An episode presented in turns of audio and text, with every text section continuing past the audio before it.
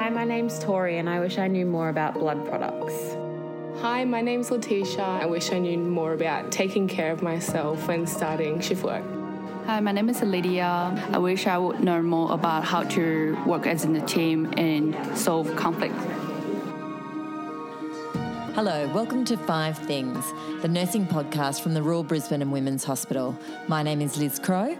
I'm Jesse Spurr, and this is a podcast by, for, and with the amazing nurses and health professionals in our corner of the world. We hope to connect with a global community as we move from surviving to thriving. Welcome to Five Things.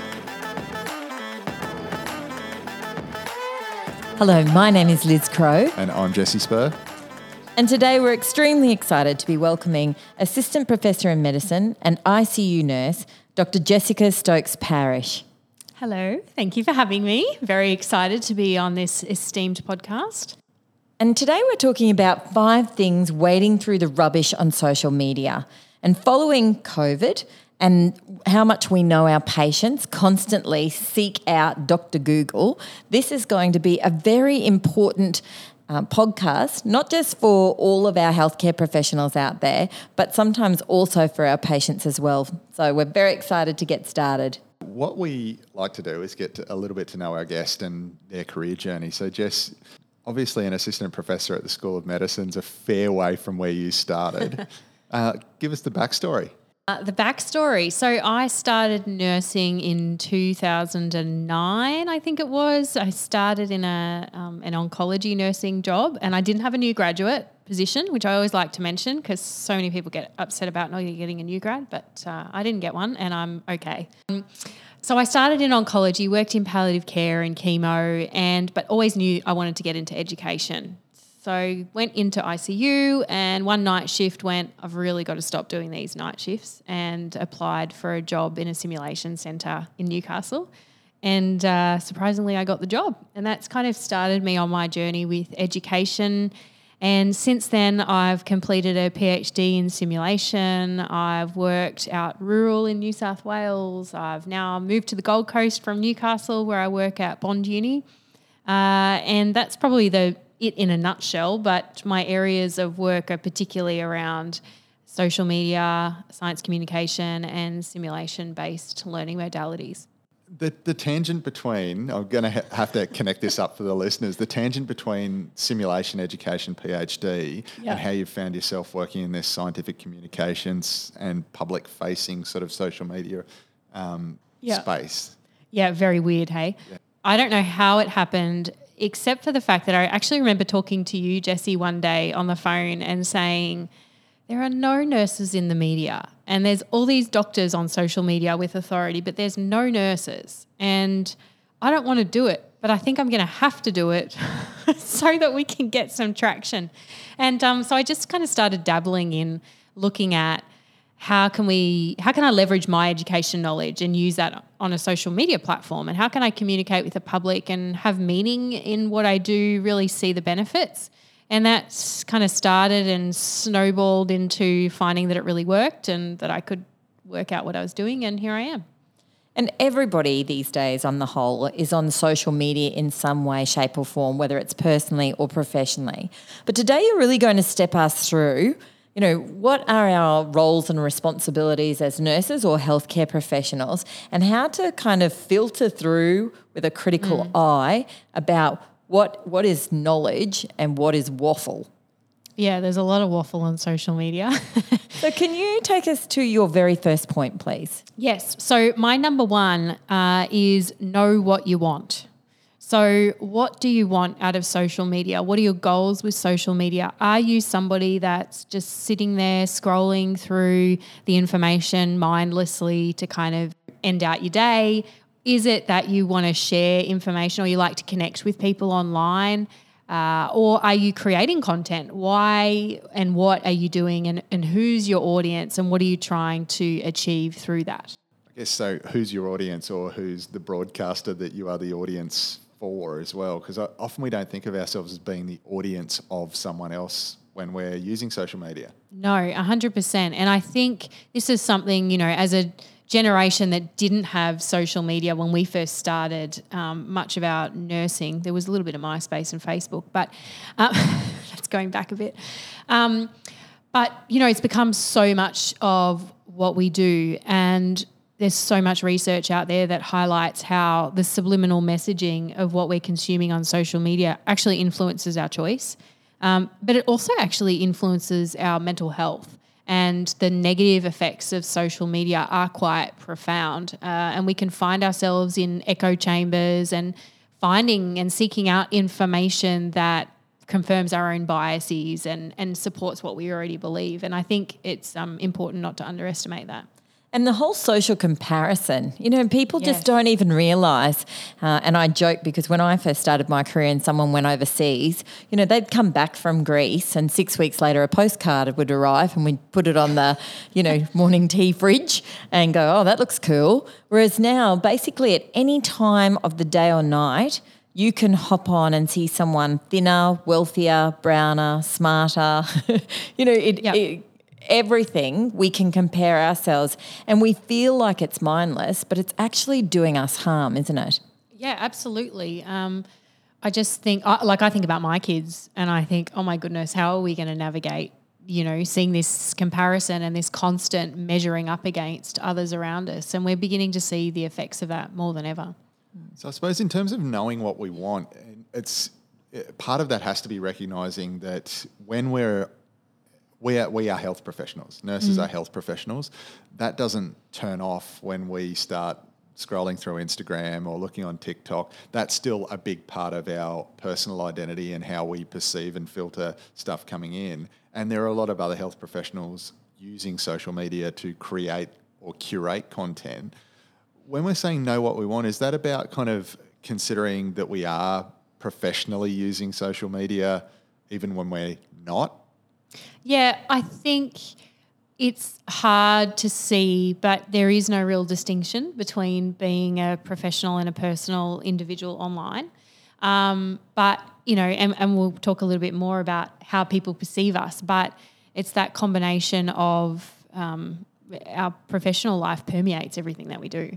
yeah i'm constantly saying to my own children like beware of your digital footprint you know when i again i'm old but once upon a time you know when you went for a job what people had on you was your cv whereas now whether people admit it or not they google you they Absolutely. see do you have anything on Instagram, anything on LinkedIn, anything on Facebook, anything that they can access to try and build more of a profile about you. So you want to be extremely careful, particularly in a, a professional sense, about what's up there. Mm. Can you take us to your number two point, please? Uh, number two is understand the power of social media. And what I mean by that is that you, as a health professional online, have power. And that presentation of the profession, you're not only representing yourself as an individual, you're representing yourself as a professional, and you're also representing the broader profession. Uh, so, some of the listeners might be across some of the controversy on TikTok over the last couple of weeks in which the ick trend was going around. And there was a couple of uh, midwives in the US who unfortunately used that trend to marginalize and ostracize their patients that they had cared for. And now, you know, that's inherently, you just hear that and go, well, that's a terrible thing to do. Yes, but it's also a terrible thing for the profession to see as a whole. You're damaging the trust of, um, you know, what the public thinks of the profession as a whole. And so when we think about the power of social media, it's so much more than just resharing a post. You actually may change someone's mind about how they view health professionals, healthcare as a, a broader concept. Yeah, because you are a healthcare professional, when you share or like something, for some people in your community, that is giving an authoritative voice to it, or that is giving it that product, that piece of information, credibility that perhaps you haven't really thought through. Yeah, and it's really easy to do. But, you know, I wonder if the listeners know that it's actually illegal to endorse sunscreen.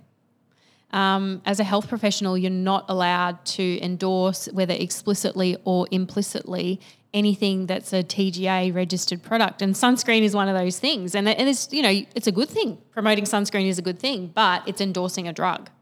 Wow. I did not know that. I did because I follow Jess. again, I go off my 18 and 21 year old sons, you know, they often will talk to me with such an authority like, Mum, I have seen this. There's 54 million downloads, so I know for a fact that it's true. Uh, and there, you know, there's research to show that people believe um, content has more authority the more downloads. They, they can't sort of see that there's a domino effect to that. Um, can you talk to us a little bit about that? and please download our podcast. Yeah. Uh, yeah, absolutely. So that's often referred to as the halo effect um, and the kind of perceived authority of somebody who has a significant number of followers on social media. Immediately, that presents them as some sort of authority, and that number contributes to whether somebody thinks I can trust them or not. So, you know, me having 2,000 Instagram followers versus 12,000 makes a huge difference. Like, there's 12,000 people that think this person should be listened to. But the other thing is that that halo effect also comes into influence is if you look at somebody online and they look like you, they sound like you, there's kind of this likability, you think, well, they're like me, so what they're saying must be true. And there's all these subliminal elements that really influence our beliefs on how whether somebody is an authority or not, even if there is absolutely no evidence to them being an authority. Which I guess the risk then is we are actually being presented stuff that already associates with what we've been looking at. So we're going to be presented more and more of the same sorts of things because of the algorithms that drive social media. They're not doing that to actually force a bias in what we look at. They're doing that to keep us on their app longer. Yes. Um, but that's going to bring in more people that look like the credible person that you've been digesting stuff from and lingering over that post and reading the caption because it's reading all of those things. How long did you stay on this one post and have a look at it? Oh, we're going to throw some more throw of those into your feed. Yeah, and look, the other thing to to be mindful of is um, when it comes to Instagram and content that's shared, your biases around what you believe. The more you see something, the more you believe it, and so then you develop these kind of parasocial relationships with somebody because of their following, how they perceive to interact with you because they're not actually interacting with you you're interacting with them so we build these relationships which means that we trust them I can't wait to hear about number three because it's anonymous is never really anonymous on social media. Yes, uh, spicy one. Um, so often when it comes to social media, you'll hear people recommend, look, if you're going to be on social media, be anonymous, and then that way you won't get in trouble, or you know, it's less likely to be associated with you. And while in some part that's true, there's so many ways with hackers and all sorts of things that you can find out what your identity is. And so, what I often say to students that I teach around social media is don't fall behind the um, security of anonymity because anonymous is actually never anonymous. And if you are the one that's posting it and you are asked to present evidence in a court of law, you will be considered liable for whatever you've said or done. Look, and the other thing too, I think, is doxing is becoming a real issue as a cyberbullying tactic. And so even if you are anonymous, somebody will find out who you are who, through whatever means and then post it publicly. And so, but also just just in general, I think people feel a lot more comfortable to do or say things behind anonymity than they would if it was attached to their name. And to me, that's a huge red flag. And I, I guess it goes back to that rule of thumb. If you wouldn't say it to someone face to face, you should not be saying it Yeah. at all. Yeah. Number four, why you want crabs. this is not what you think it is. um, so, Crabs is a framework that I developed throughout COVID um, to help individuals sort through the credibility of content online. And it's a mnemonic that's hopefully a little bit memorable because now you've got crabs in your mind. Hard to get rid of. That I just I could see that there were so many people that were struggling to work through filtering content online and to navigate things that I thought was just so obvious that was not, you know, it was not reliable. So I spent some time thinking about well, what are the core concepts of what we would look at to be credible and came up with crabs. And it stands for? stands for. Um, so C is for conflict of interest. So does the person that's sharing the information have a conflict of interest, whether it's political, financial, or other, or you know what's their bias that they carry into this, their position? R is for references. Is there any um, referencing or evidence supporting the statements? And if there are references, are they actually real ones and uh, really good ones, uh, or is it just a YouTube link? A is for author. So who's the author? Uh, what's their training? What are their qualifications? What do we know about them that will help us understand the context of this content? And then buzzwords is all about, you know, online content online is filled with emotional, persuasive language and it's very marketing. You know, we're trying to, I want you to read what I have to say. And it's very emotive and it hooks you in. So it's about things like, you know, negative connotations or wellness trends and things like that. Toxins is one I've seen you've done a deep dive on Yes. recently. Yeah. Yeah. So coming from ICU and working in a toxicology ICU, I would really get ticked off every time I would see somebody say, You need to live a low tox life. And I was like, What do you mean by that? Because toxin, well, that's the wrong word anyway. It's actually a toxicant. Um, but that's a whole other podcast episode. And those words just get picked up. Like unprecedented was probably one of the words Yep. of 2021. I've noticed in 2022 it's bespoke. Uh, and it's everywhere. yeah. And yeah. it's misused, misunderstood, taken out of context. You know, but it's this language or uh, a train of thinking or, you know, promoting something, selling an idea where people honestly get really sucked into it, don't they? Yeah, it's like things like functional medicine. It's like some random made up word that just tries to say it's personalized medicine. Um, Worked for CrossFit, functional fitness. yeah. But yes, cult. Yeah, cult, red flag. Um, and then the final one is S for scope of practice. And that one was more about, I was seeing, you know, because social media and the platforms that we use are influenced by the demographics of who's using them. I was seeing a lot of junior nurses and junior doctors using social media to talk about health. And they were overstating their expertise or overstating their knowledge, which we all do when we're on that curve of, of learning. Um, and so just reminding ourselves to look at the scope of practice, how many years out from graduating is this individual? Are they on a training program? What does that look like? Yeah. And, and it is hard, you know, like I'm someone who has a PhD in staff wellbeing. And I remember going to a hotel last year and the toothbrush was in a well, it was like a well-being toothbrush, well-being sanitary napkins. Like, I'm sorry, that's a, a complete oxymoron for me. But that's, that's how it becomes difficult, isn't it? When, when these words are just flouted and touted all over town, how you actually you know, discriminate about what's real and what isn't. And that's why I love crabs in this context because it really does give you a framework to work Yeah. through things to say, you know, is this genuine? Yeah, and look, and I've had a lot of um, feedback around how it's useful just to remind people to stop and think about what they're consuming and to spend time going, hang on, I had an immediate fear response when I read X and Y. And then I took the time to think through it and look at the credibility and go, actually, you know what? This piece of information doesn't even deserve my time. Um, and I think that's, you know, we're so in this flick, flick, keep going, keep going through that we forget some things aren't even worth our investment or time. And that's what I find crabs can help you do.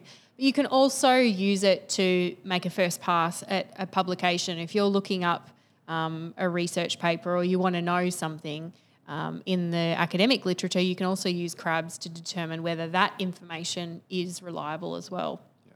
And we'll share a link to the article through the show notes as well that you've published on this. I picked up on a couple of things, the, the layers of why there's a risk and why there's such a need to do this. So, at the very least, we can actually validate non credible information by putting a like on it. And now I guess our next layer is just mindlessly sharing or reposting that Yep. or posting it to our stories, which again further validates but then also promotes it. And then I guess there's that more insidious thing that it can actually change or change or normalize our beliefs that aren't founded in, in something accurate. And then we can even create content. We could post about those those beliefs. So there's a lot of risk layers there that can be mitigated through actually stopping and going, starting with that start point of going, I'm having an emotional response to this, a strong emotive response to this post, hmm. and then going, it's crabs time. Hmm. Yep. All right. So, can you tell us finally what your number five is, please? My number five is how can we ethically use social media as a health practitioner? Because you've obviously heard me talk about the negatives throughout the last little while, and I would hate for people to go away and think that I'm anti social media because Well, you're on a podcast that we produce, so we're, we're in with you there. and I'll see if you go on any of my social profiles, you'll see I'm there. So I think for me, there's so much potential with social media, and and that we can use it as a, a kind of piece of influence in our local communities and in our nursing communities, our health communities, and so on. So when it comes to ethical use of social media, it's just to think about what might be the unintended consequences of what I post. Um, it's also a little bit reflective of back to point one, which is know what your goals are. So, know what you want to achieve if you are on social media. And if you are online, really think about um, how you can build relationships and how you might be able to empower people as opposed to destructive. And I really hate the word empower, but don't get me started on that. But how can you engage the people that are in your sphere of influence and what can you do to um, contribute to the public's trust of healthcare and health professionals?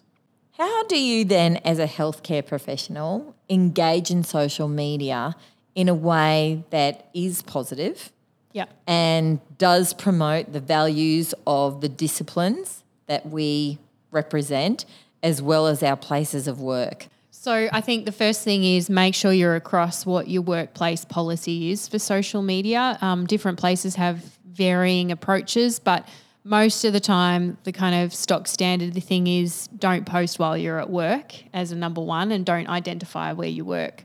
And so, so that's kind of one point of it is knowing the policy. The second part is know, as I said before, know what you actually want to talk about, but know what your boundaries are. Don't go engaging in things that are just too much or that might become red flag or inflammatory conversations. Um, be mindful of thinking about that when you're engaging on social media. And think about the positive messages that you can engage with. Like, what are the public health campaigns that are going on at the moment? You know, bowel screening, um, skin cancer checks. Like, jump onto those campaigns. There's plenty of resources out there that you can share amongst your networks. I, I think one thing uh, over the years that, I, that I've sharpened my, my thoughts about what I'm doing in social media is not confusing the ideas of traffic, audience, and community, and Yep. trying to stay in that community space. So Yep. there, there's a temptation. If your why was because I want to become a commodity and marketable and get sponsorships and get money from doing this, then traffic is really important, just numbers.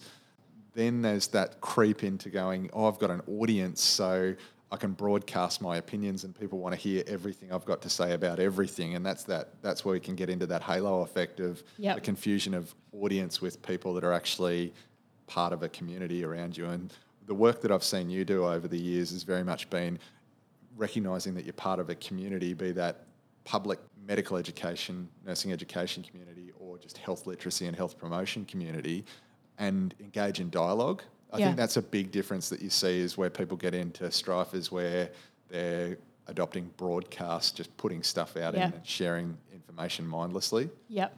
Yeah, and I think the other thing um, that we are seeing is that the influencer, and not that there's anything wrong with influencers, but if you are operating in an influencer capacity, then you as the individual are the commodity. You you're trading your credibility as a health professional to get sales or to build a following. And and I think it's just really important to be mindful that um, you are then the offering and the, the commodity. And sometimes you cannot get that credibility back. And so that's where it becomes really tricky around making sure that you know what your boundaries are for what you will and won't engage with. Because what is online, like you talked about earlier, Liz, around your um, digital footprint, that will be there forever. Uh, and especially if you start early in your career in an influencer capacity, then it can um, change the way that people perceive you. And sometimes I think there are some things that just don't need to be on social media. And, and there's the impacts of, say, like vulnerability hangovers. If you're posting that you're really upset after a shift and you're in tears in the video, like there's a vulnerability hangover that happens from that. And you might regret sharing it later on. I just wanted to pick up on the point, you know, we're talking about the ethical and kind of the positive things of social media. Like for me, social media has tapped into a whole worldwide medical nursing and allied health professional community that has opened up, you know, doors for collaborative research uh, across the world, across Australia, New Zealand. Uh, it's allowed me to speak overseas because of those relationships. You know, there are a number of things, and I don't think that uh, having relationships on, you know, over social media will ever replace face to face friends, face to face collaboration. But certainly during COVID, you know, for many people, it was like a lifeline. Oh, absolutely. Yeah, there's a it's it's very rewarding and I think that's the thing like if you if you know what your purpose is on social media whether it's to have a community that you collaborate with or whether you engage or hear different perspectives, like if you deliberately get out of your echo chamber, it's an amazing opportunity to hear different perspectives that's outside of that patient interaction. So we wouldn't normally sort of finish in this space, but given what we're talking about, how can people find you, Jess, in your professional social media space? So I'm on Instagram and TikTok um, at J underscore Stokes Parish. Um, and yeah, you'll find me mostly talking about credibility of science and information. And I'm often asking people for their opinions on kind of sticky topics and challenging things. And just really love, instead of myth busting, I like to encourage people to get out there and do it themselves. So let me try and summarize today's conversation and please jump in if I get astray. But your five things on wading through the rubbish on social media. Number one is know what you want from social media. Why are you on there? Is it mindless numbing, or are you hoping to learn something new? Are you hoping to make connections? Uh, and to also kind of always be aware that being on social media mindlessly, comparing yourself to others, can actually be harmful for your mental health. Number two is understand the power of social media. So, I guess for the positive, like having this um, professional identity and collaboration and community. And on the negative, uh, understand that anything you put on social media, including at 2.30 in the morning uh, after a big night out, can come back to haunt you with job interviews or with your organisation, depending on legislation, policies, etc., around social media. Number three, anonymous is never really anonymous. So it doesn't matter if you, you know, I called myself Red Flame on social media at some point, someone's going to come back and say, you know, that was Liz Crowe, that goes against the policy. I'm still going to get myself into trouble. I do not have that name on social media, so don't go looking for it. um, Number four is why you want crabs. And that is your fantastic framework for us to look at and to critically appraise about whether or not something has got uh, credibility in terms of social media. And just to take you back through that, CRAB stands for conflict of interest, references. You know, does it actually, is this, is this just someone's opinion or does it have scientific references behind it? Who the author or authors are, being mindful of buzzwords, and finally, uh, the scope of practice for people. And last but not least, your number five is how we can ethically use social media in a positive way as a healthcare professional. Jess, you've been outstanding. Thanks very much for today. Thanks for having me.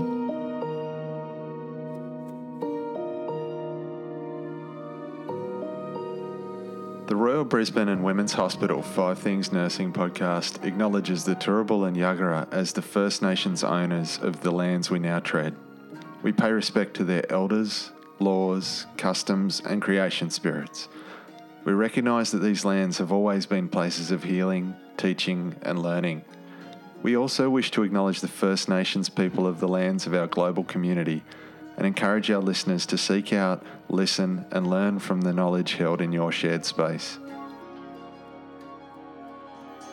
As well as all major podcast outlets, you can find us at fivethingsnursing.podbean.com. Please also subscribe and give us a rating on your listening platform of choice. This helps others find the podcast. And finally, if you'd like to connect with Liz or myself on Twitter, we can be found at LizCrowe2. And for me, it's inject underscore orange. We would absolutely love to hear your thoughts, ideas, or feedback. Thanks for listening to Five Things